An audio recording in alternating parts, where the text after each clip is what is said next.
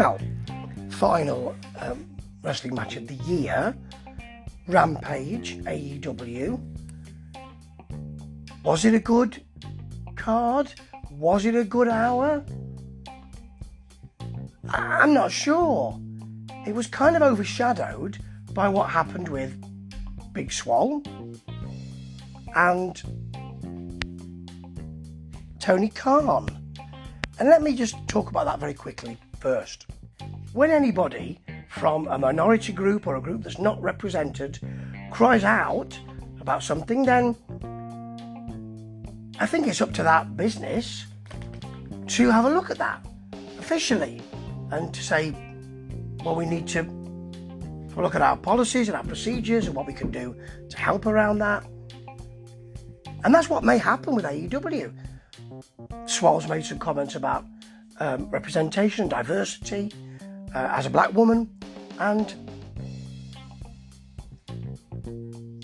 what's happened as an answer to that very quickly is that uh, Tony Khan has come out and um, and defended people of colour who have been uh, wrestling recently for AEW.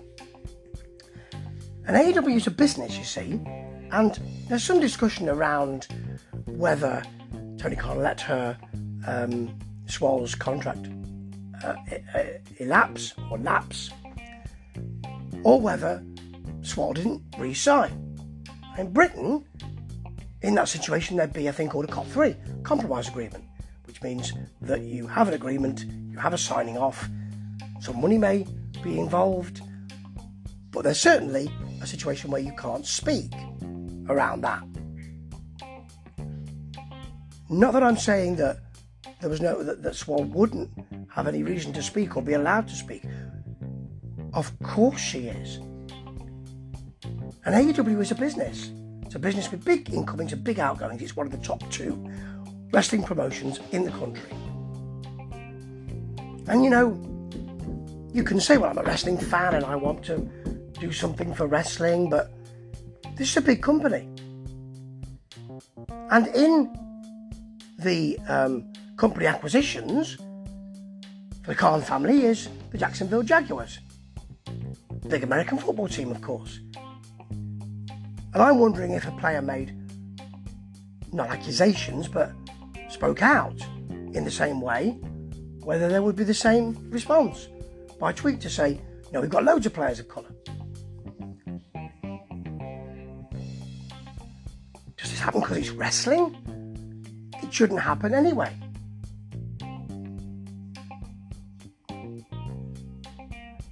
Really, what? It's about a temperate approach to this rather than a there's an issue with diversity, I believe. Well, look at all the diversity we've got.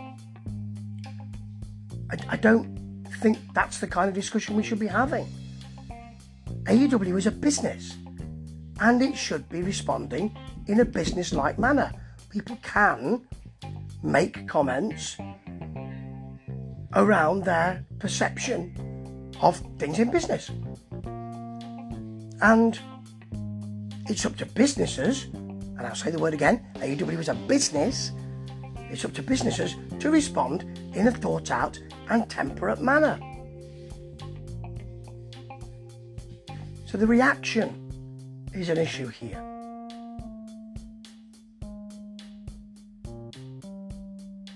And that's overshadowed what's happening with Rampage.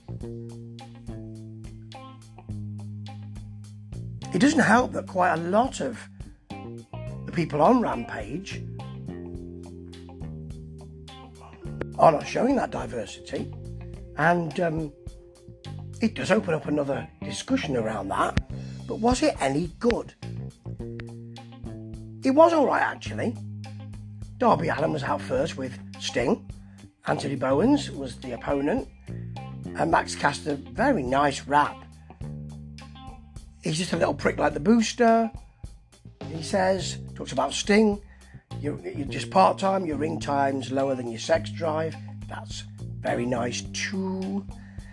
There's a very nice moment in the match where he had his back, did Darby Allin, to, uh, to Max Caster on the uh, on the apron. He was trying to get his, hey, hey, yo, yo.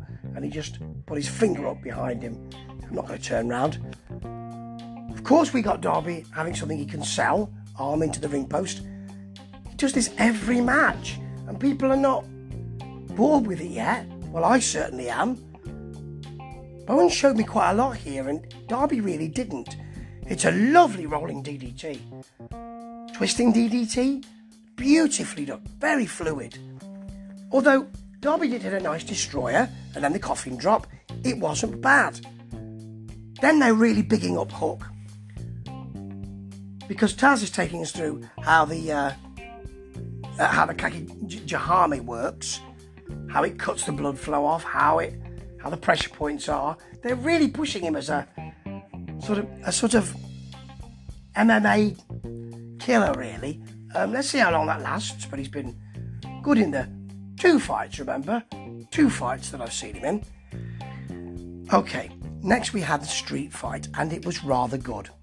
It was Tay Conti and Anna Jay versus the Bunny and Penelope Ford. The Bunny and Penelope Ford, two fantastic wrestlers in my view. Early on, you've got um, Penelope Ford with the nooks, but she hits a chair instead, and then Anna takes the nooks and takes those nooks to her as well.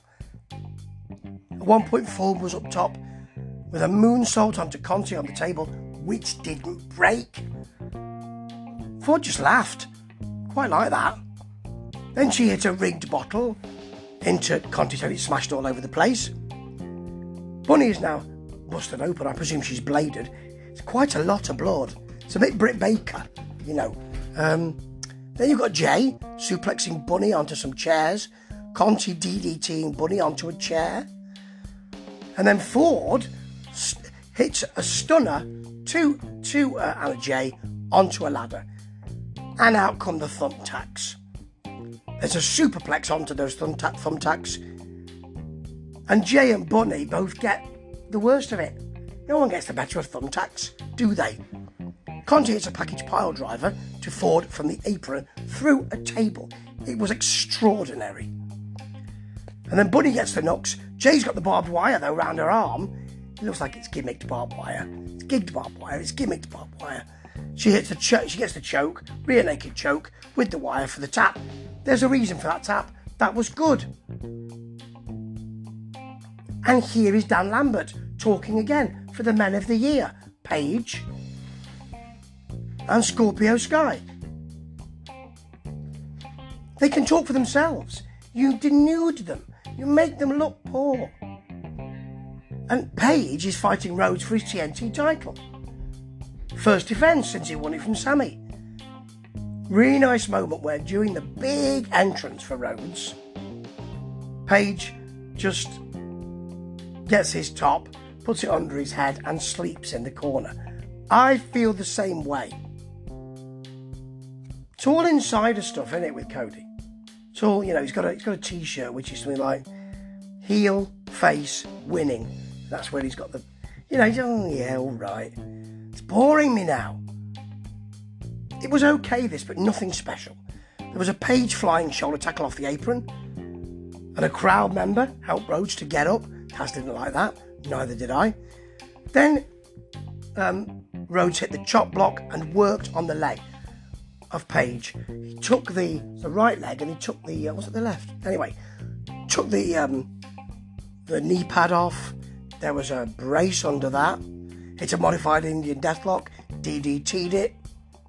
Took away the knee brace. But Page came back with an avalanche power, power slam. And there was a crossroads, which he likes doing now. Crossroads 1 holds on. Crossroads 2, he's not finished. Tiger Driver 98 which looks so dangerous but must be safe, and gets the pin. That was an okay hour actually. It wasn't bad at all, but it's overshadowed by what's happened. And I repeat, people who are not represented or feel they are not represented, and from an unrepresented group or a poorly represented group, even if they perceive that, are allowed to speak out. And if they're speaking out against a business, and it's a business in AEW, their response needs to be tempered, temperate, understanding, and corporate. And maybe we'll have that today. But so far, quite a lot of the anger is because we don't. Ta ta.